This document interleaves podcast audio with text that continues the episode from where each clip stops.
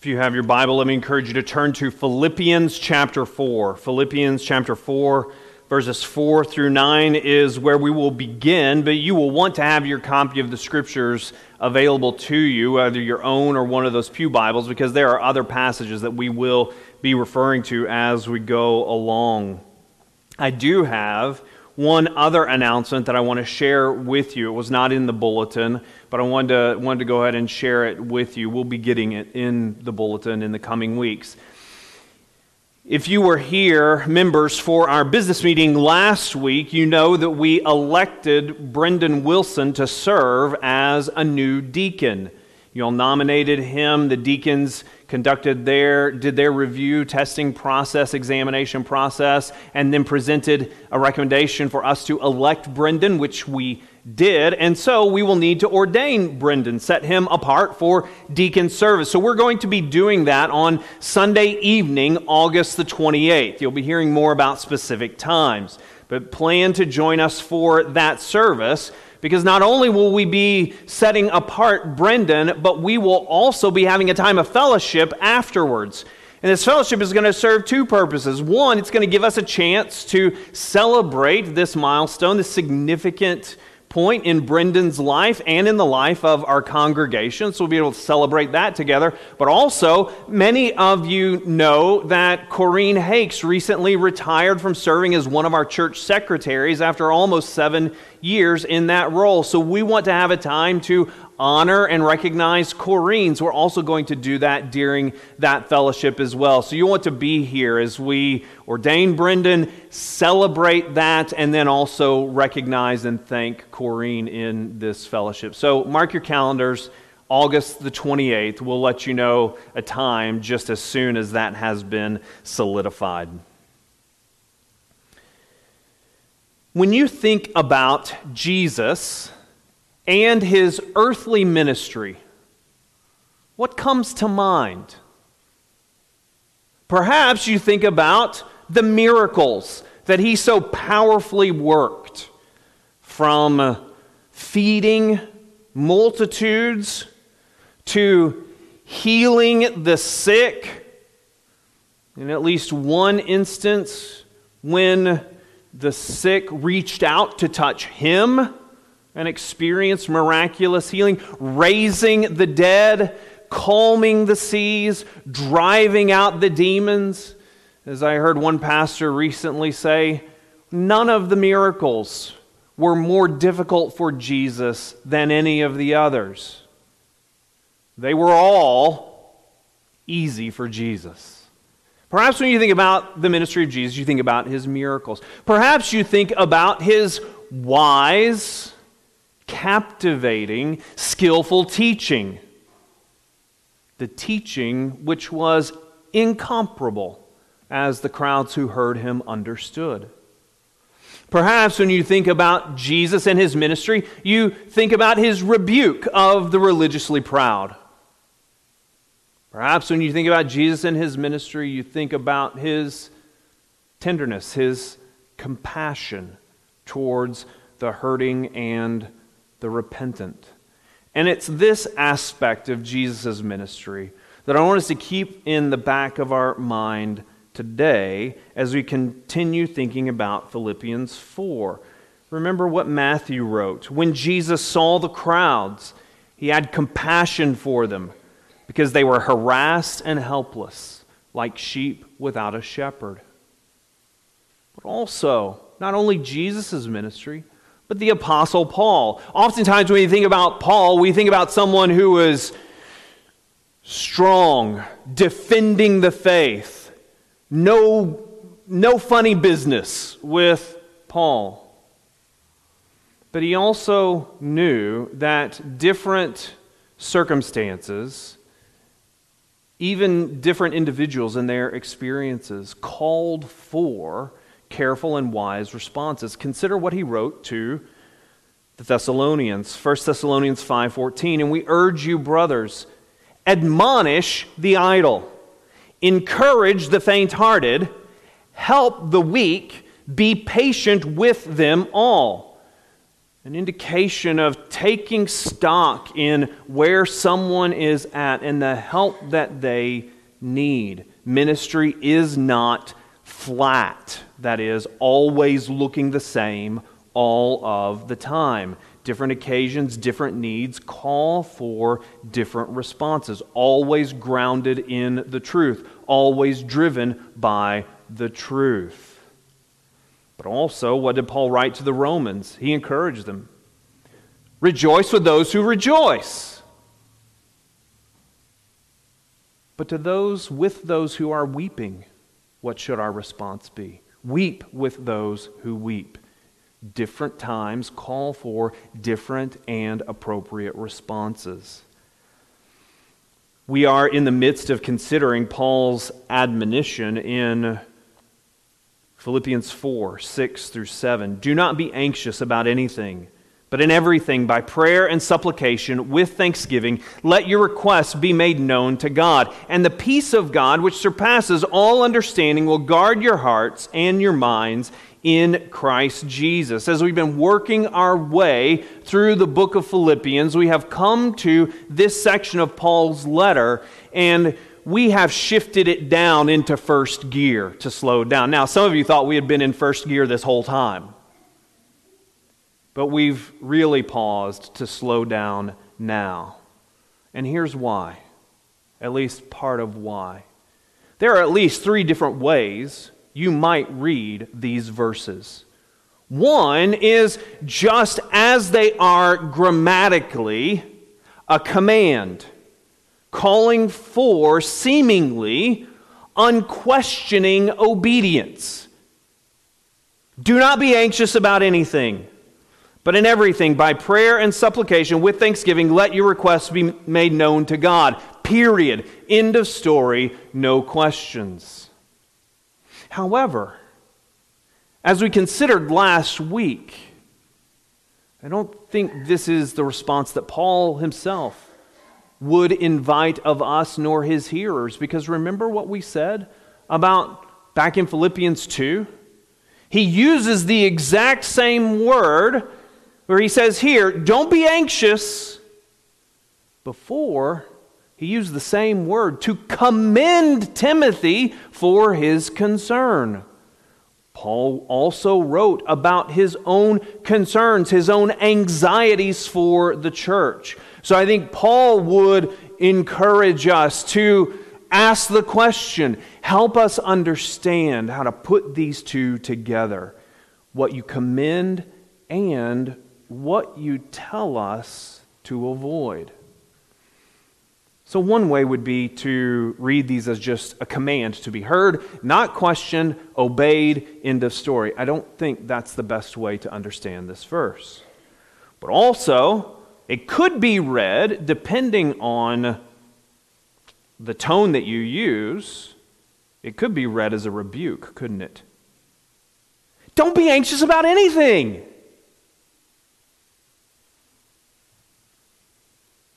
But Paul has already written Rejoice with those who rejoice, weep with those who weep, encourage the faint hearted. And to those who are struggling with fear, with anxiety, a rebuke of stop your worrying, get over it, is probably never what they need to hear. To actually respond in faithful, God honoring ways to what they are experiencing. So I don't think it's merely a command to apply without question. I certainly don't think it is a heavy handed rebuke, nor should we use it as such. But instead, I think that it's an encouragement, supplying direction to the anxious and faint hearted among the Philippians, an encouragement to not be anxious, but instead respond this way. Recently, I commented on a Wednesday night in our Wednesday night Bible study, which, by the way, if you don't attend our Wednesday night Bible study, let me encourage you. Mark your calendar. Wednesday, 7 p.m., we'll be in the fellowship hall, continuing to walk through the parables of Jesus. See your bulletin for where we'll be this Wednesday night. But I recently made a comment during that study that it's been said that the task of a pastor is the following to comfort the afflicted and to afflict the comfortable. To comfort the afflicted and to afflict the comfortable. And I think that too applies to the direction of this verse in this way. Some of you are afflicted by fear. And I want you to hear in this verse and in this little mini series that we're doing that there is comfort, that there is hope in Christ on this issue. But perhaps some of you are comfortable with your experience and your response to fear and anxiety. And perhaps you need to be a little afflicted, a little discomforted so that you might find hope and rest in Christ. I don't know where you are, but I know that at some level, every person within my hearing is confronted with this reality throughout the course of their life. Some more than others, some more intensely than others. But all of us need to hear the encouragement that not only Paul gives here in Philippians 4, but that the scriptures provide to those who experience the reality of worry, anxiety, and fear in this fallen world.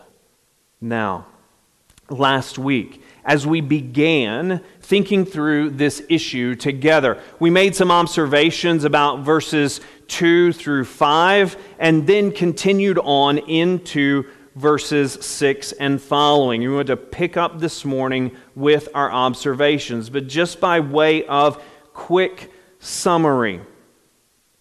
First, Recall what we noticed last week. The Bible doesn't distinguish between worry, anxiety, and fear with unique words or distinct prescriptions. It treats this as a big umbrella with some general basic directions and help. Second, the temptation for our worry, anxiety, and fear to be sinful is a real temptation for all of us. As we noted last week, there are 180 times in Scripture where either directly or indirectly we are encouraged to distance ourselves from fear, to not be afraid. I acknowledged last week that we as believers, even if this point that our Worry, anxiety, and fear can be sinful. We, as believers in the Lord Jesus Christ, should be able to acknowledge this. Why? Because of Jesus. We don't have to be ashamed of this fact because God already knows. And Jesus came to redeem us from this aspect of our experience of sin also. But also, there's the reality of the fact that the fall into sin has affected every aspect of our life. There is no corner of our life in a fallen world as fallen human beings that has not been touched by the effect of the fall of our first parents and the subsequent curse upon creation. And this includes our experiences of worry, anxiety, and fear. Thirdly, though it is true that the temptation of worry, anxiety, and fear can be sinful and touches us all, not every experience of worry, anxiety, and fear is sinful. Again, what Paul says about himself and Timothy in chapter 2 of Philippians help us to see this. Now, four clarifications about this topic. First, as I mentioned last week, the way we go through this topic is going to be different than what you're used to on a Sunday morning, what I typically do in terms of expositing the scriptures. Over the next little bit as we walk through this, our times together will probably feel more like a big Sunday school class and discipleship group than a Sunday morning sermon. But I have reason for going this slow because I think there is real help for all of us in this. But secondly, how long? I've been asked, how long are we going to be doing this, Pastor Greg? Well, to be honest, I'm really not sure. If I had to guess right now, I'm thinking probably two or three more Sundays after today uh, will give us the time that we need to walk through this. But we'll walk through it and then we will resume our work through the end of Philippians. But also, thirdly, as we continue along, it's possible that you may have questions about something that I say or don't say. Don't hesitate to catch me afterwards or reach out to me. I would be happy to chat with you. There is a lot more that we could say and think about on this topic. So if you have questions, don't hesitate to reach out to me or catch me after the service. Fourthly, and closely related, as we strive to understand and respond biblically to our human experience of worry, fear, and anxiety, it necessarily will include what the Bible teaches about who we are as humans, life in this fallen world, the redemption that Jesus provides in his sacrificial death and resurrection, along with multiple other issues of the body of beliefs that we have from Scripture. We won't be able to dive deeply into all of these as we go along. So, as we touch on other areas of truth in order to utilize them and understand how they apply to this issue of worry, fear, and anxiety, I'll do my best to explain those connections and keep us all together. However, because we're drawing from other aspects of Christian belief without necessarily fuller explanation of those beliefs, it's very possible that questions may arise from connections I'm making and conclusions I'm drawing. If that's the case, and you have questions, why did you put it this way? Why didn't you say that? Or help me understand that connection a little bit more. Ask me. Let's talk. Because again, there's certainly more that we could say and think about this issue. And I still have much room to grow in understanding what the scriptures have to say on this and how to apply it to the Christian life. So let's learn and grow together. Philippians chapter 4, verses 4 through 9. Rejoice in the Lord always. Again, I will say, rejoice. Let your reasonableness be known to everyone. The Lord is at hand. Do not be anxious about anything, but in everything, by prayer and supplication, with thanksgiving, let your requests be made known to God. And the peace of God, which surpasses all understanding, will guard your hearts and your minds in Christ Jesus. Finally, brothers, whatever is true, whatever is honorable, whatever is just, whatever is pure, whatever is lovely, whatever is commendable, if there is any excellence, if there is anything worthy of praise, think about these things. What you have learned and received and heard and seen in me, practice these things, and the God of peace will be with you. So, as we strive to take to heart Paul's admonition not to be anxious, this morning, I want us to continue to understand what the Bible has to say about our general experience of worry, anxiety, and fear. So, we want to understand this issue insofar as we can from a biblical perspective. So, our fourth observation is this we live in a world filled with occasions of worry, for worry, anxiety, and fear. Go with me to Matthew chapter 8. Matthew chapter 8, a well known story that Jesus, of Jesus, that Matthew and other gospel writers recount for us. Matthew 8, beginning in verse 23. And when he got into the boat, his disciples followed him. And behold, there arose a great storm on the sea, so that the boat was being swamped by the waves, but he was asleep. And they went and woke him, saying, Save us, Lord, for we are perishing. And he said to them, Why are you afraid? O you of little faith. Then he rose and rebuked the winds and the sea, and there was a great calm. And the men marveled, saying, What sort of man is this, that even winds and sea obey him? Now, you might say, Pastor Greg, you're using this story to say that we live in a world filled with reasons for worry, anxiety, and fear. But what did Jesus say? Why are you afraid? Oh, you of little faith. Is Jesus not telling them that they shouldn't have been afraid? Well, Jesus' point and Matthew's point as he goes along is that at some significant level, no, they should not have been afraid but it's not because the world in which they lived was not filled with an occasion for worry, anxiety, and fear. The storm was an occasion. It provided an opportunity. Why is it that they really, in the end, had no rational reason ultimately to be afraid? It's not because of their circumstances in terms of the storm, it's because of their circumstances and who was with them because of Jesus. But this story reminds us that we all go through storms in life. And these storms are opportunities for us to experience worry and fear.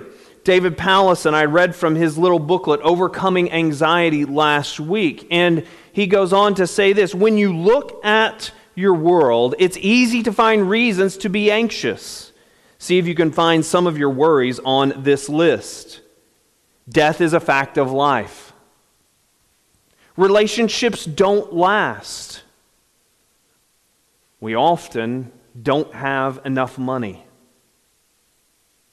There are plenty of reasons that we have to be fearful in this life. One of the broadest categories that the scripture uses to talk about our experience of fear is fear of man or fear of people. And that is worrying what others think about us or how they will respond to us. The fact that this world is filled, this fallen world is filled with opportunities for us to be afraid, is not a blank check for us to respond in any way that we want to, and that response is okay. But what we do need to recognize and not be ashamed of is that we live in a world that regularly presents before us opportunities to give into and indulge fear. And the Bible helps us in light of this. Relatedly, the Bible affirms that we live in this kind of world, but the Bible also affirms, friend, that God cares about this experience that we have. God cares about the experience of our worry, anxiety, and fear. How do I know this? There are a couple of ways that I know this. One is all of the ways. Over 600 verses that, in one way or another, point to the reality of fear in this life either encouraging us not to be afraid, reminding us of the call to holy reverence before God, but also just descriptions of fear in this life. Over 600 times, the scriptures address this issue in one way or another. Friends, that tells us that God is aware and concerned about this issue in our lives, and He provides us help in His holy word. But the other way that I know this is this. Turn with me to Mark chapter 14.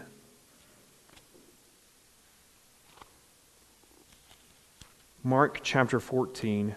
If you were with us at our Good Friday service back in April, we looked at this scene from Matthew's Gospel Jesus in the Garden of Gethsemane.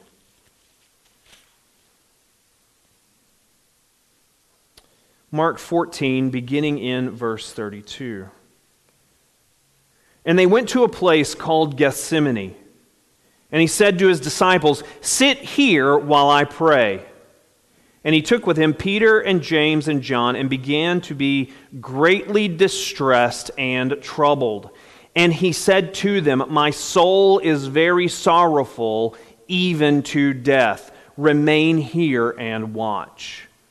You won't find here the word worry. You won't find the word fear. You won't find the word anxiety. But how does Jesus describe his own experience as he anticipates becoming the one upon whom God is going to pour out the punishment for sin, for the sin of sinners like you and me? as Jesus anticipates what he is about to experience, and not primarily even the physical pain that will be involved, but the weight of bearing our sin and the punishment for our sin.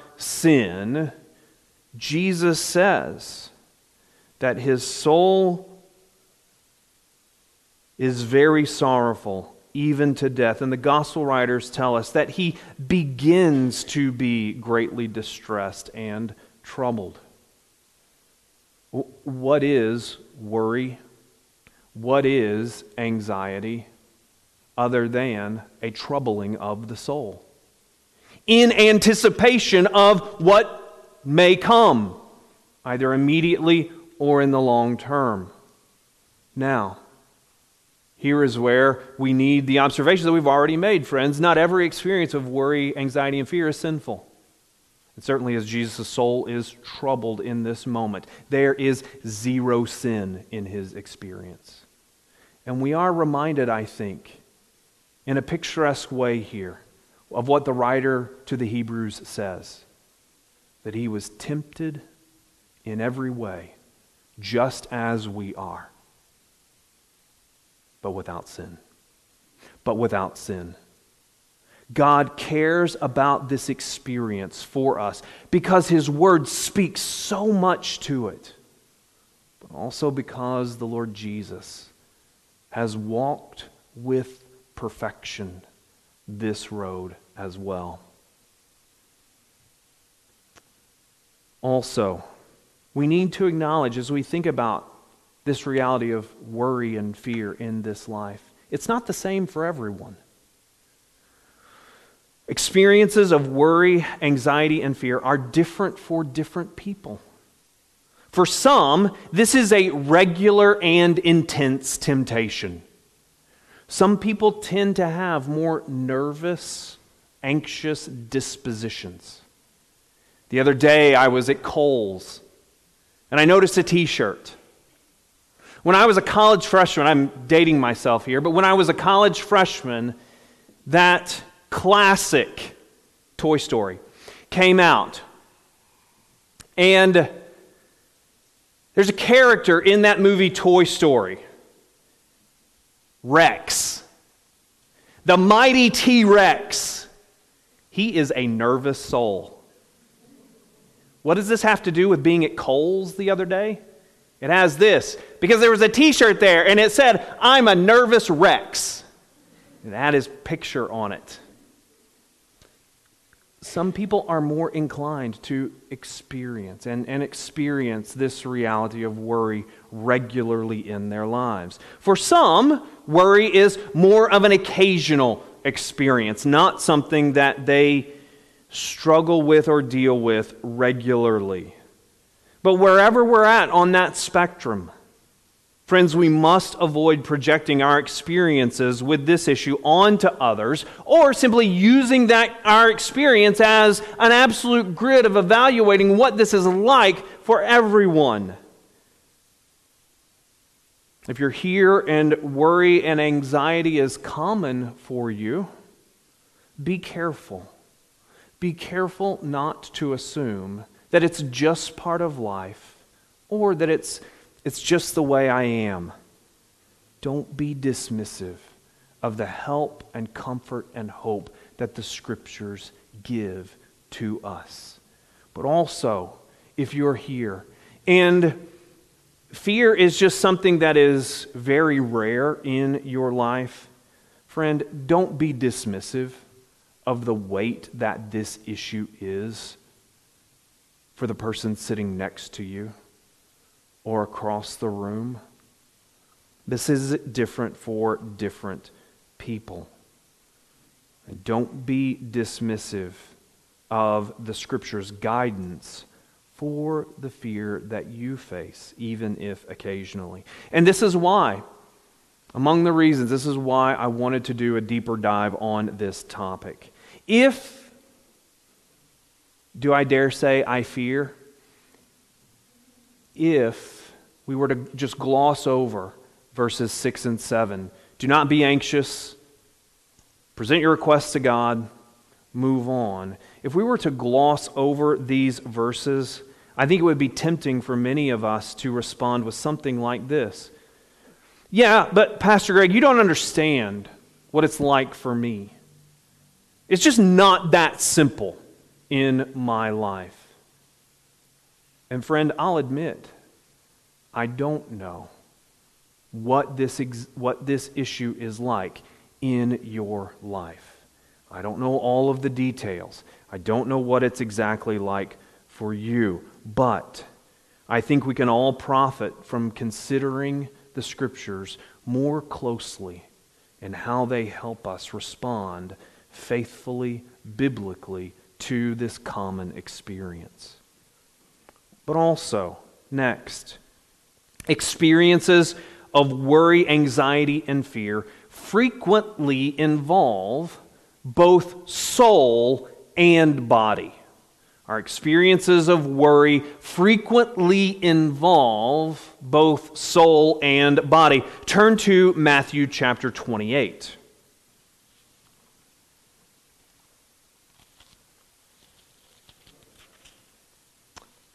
I think there is something significant about the fact that one of the most concentrated places in Matthew's gospel where the issue of fear is addressed is actually at the resurrection of Jesus.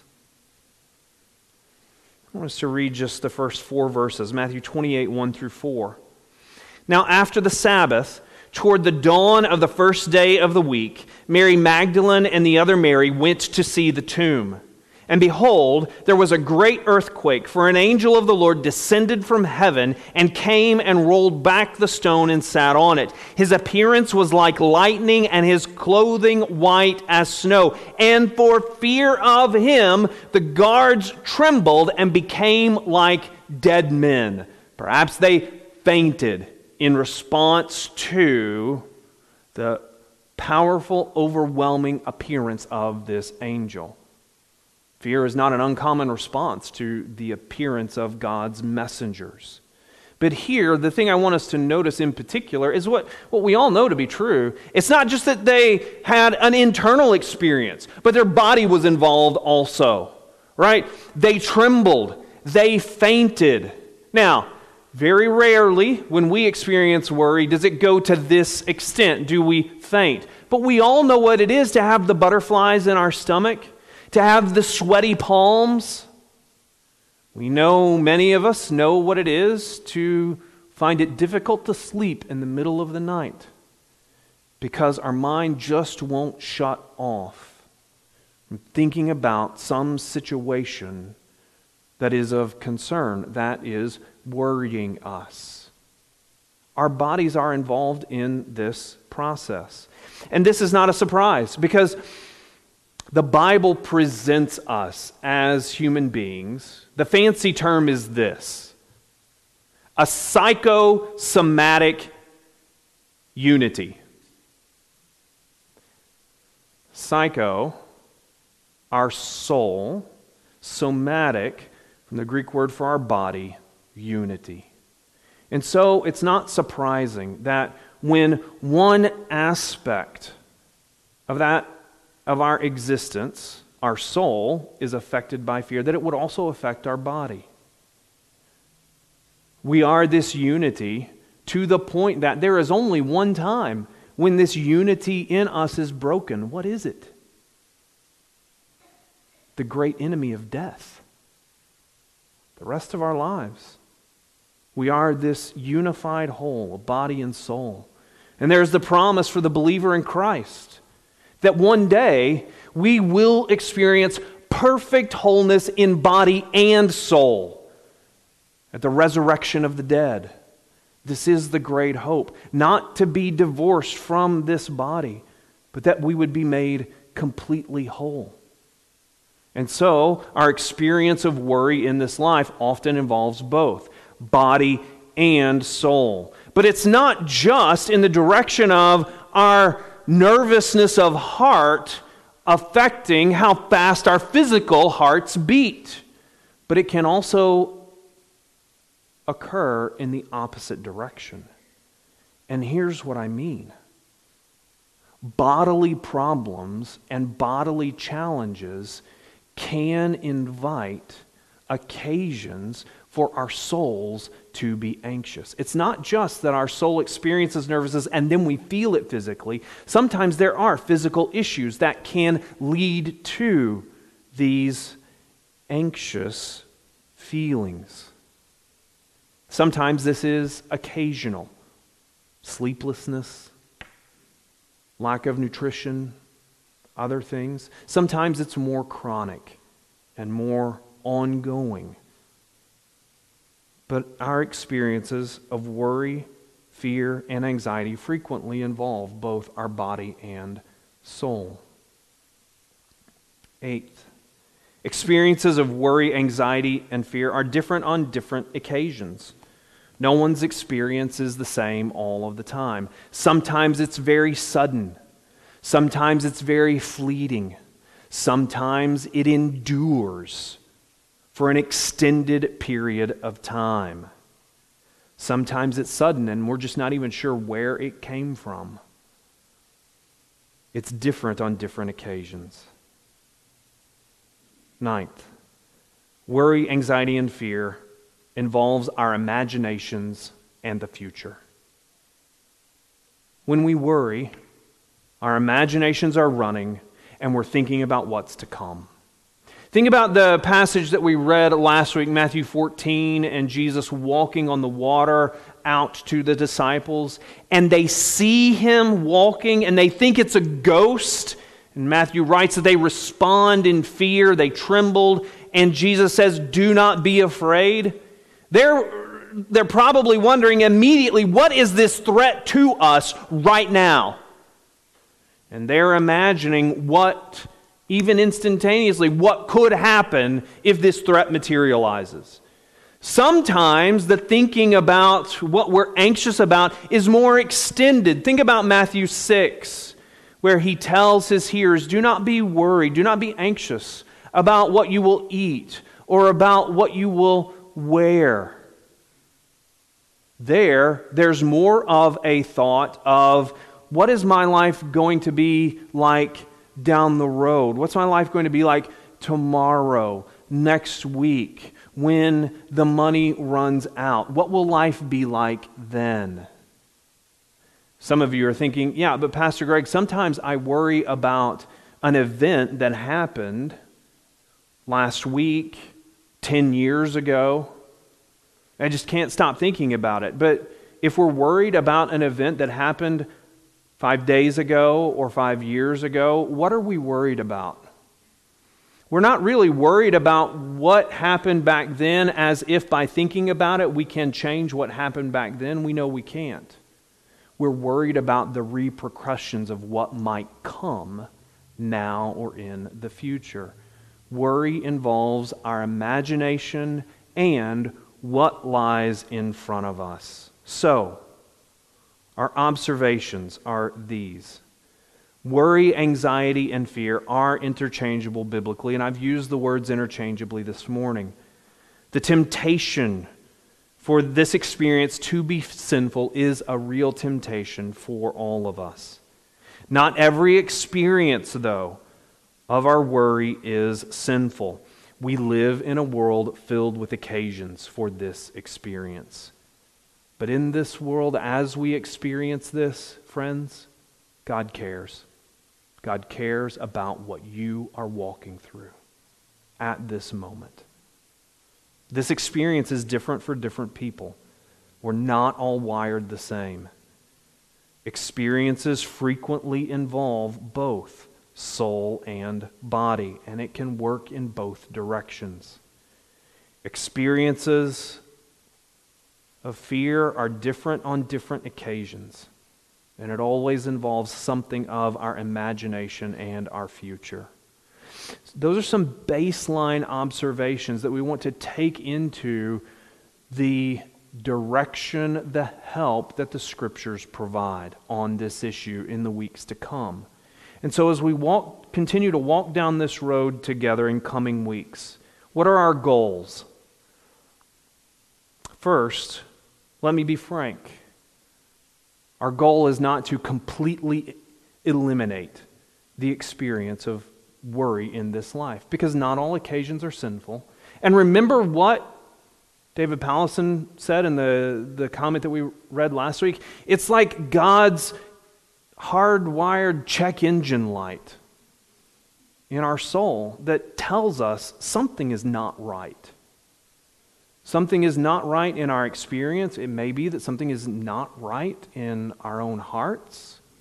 But our goal is not to eliminate the check engine light, but to grow in, with God's help, that light functioning properly. My goal in thinking through the admonitions of Scripture on this issue is not to encourage us to fake it till we make it. It's easy for us when we're struggling in this life, when we gather together, to put on a happy face and pretend like everything's okay. If anything, what I want us to do, what I, what I pray is one of the fruits of this study is that we will destigmatize this issue, if you will, and allow us to talk freely and honestly about how we're struggling with this. And this is where the doctrine, what we believe about the church, comes right into this issue. Because, friends, if you're a follower of Christ today, God has not called you to walk down this experience by yourself. He has given you a body of fellow believers in Christ to bear this burden with you and to help you grow in this issue. So, my hope is that we will grow in responding with honesty. With honesty first to the Lord and with honesty to one another about how this issue is affecting us. To respond to our experience of worry in God honoring ways, I pray that we will experience a reduced frequency of worry.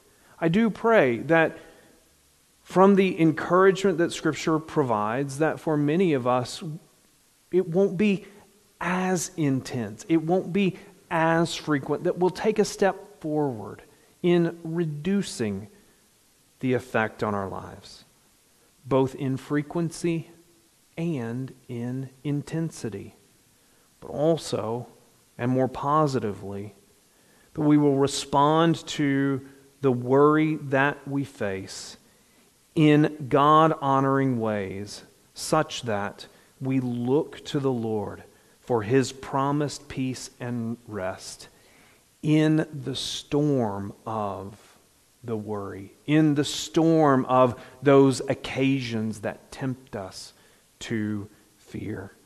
And by God's grace, I pray that as we grow in thinking about this issue more faithfully and responding to it, that God will be glorified in our midst and that we will grow in following the Lord Jesus Christ, who himself experienced a troubled soul as he prepared to pay for our sin.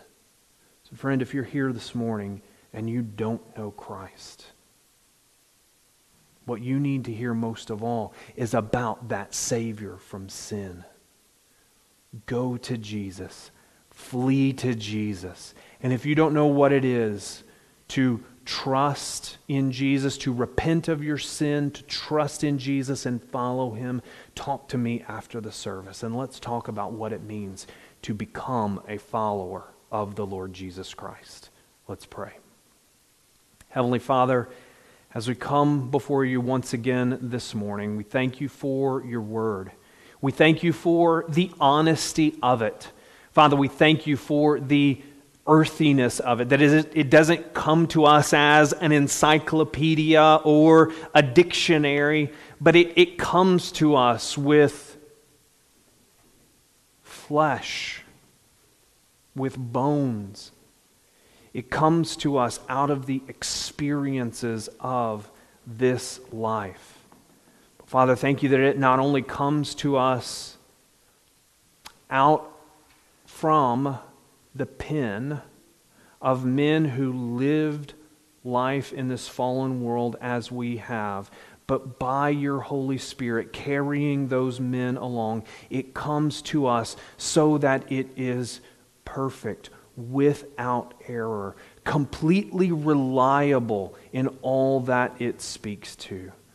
So, Father, as we continue down this study, Father, we pray that we will be aided by the reliability of Scripture. We pray, Father, that where we are tempted to think, I can't trust what God's Word has to say about this, I need to set that aside and go elsewhere. Father, help us to not neglect the great truths and the great help that the, the Scriptures provide to us. Thank you, Father, that you know. Thank you that you care. Thank you, Father, that you have sent the Lord Jesus Christ to redeem us from our sin. In his name we pray. Amen.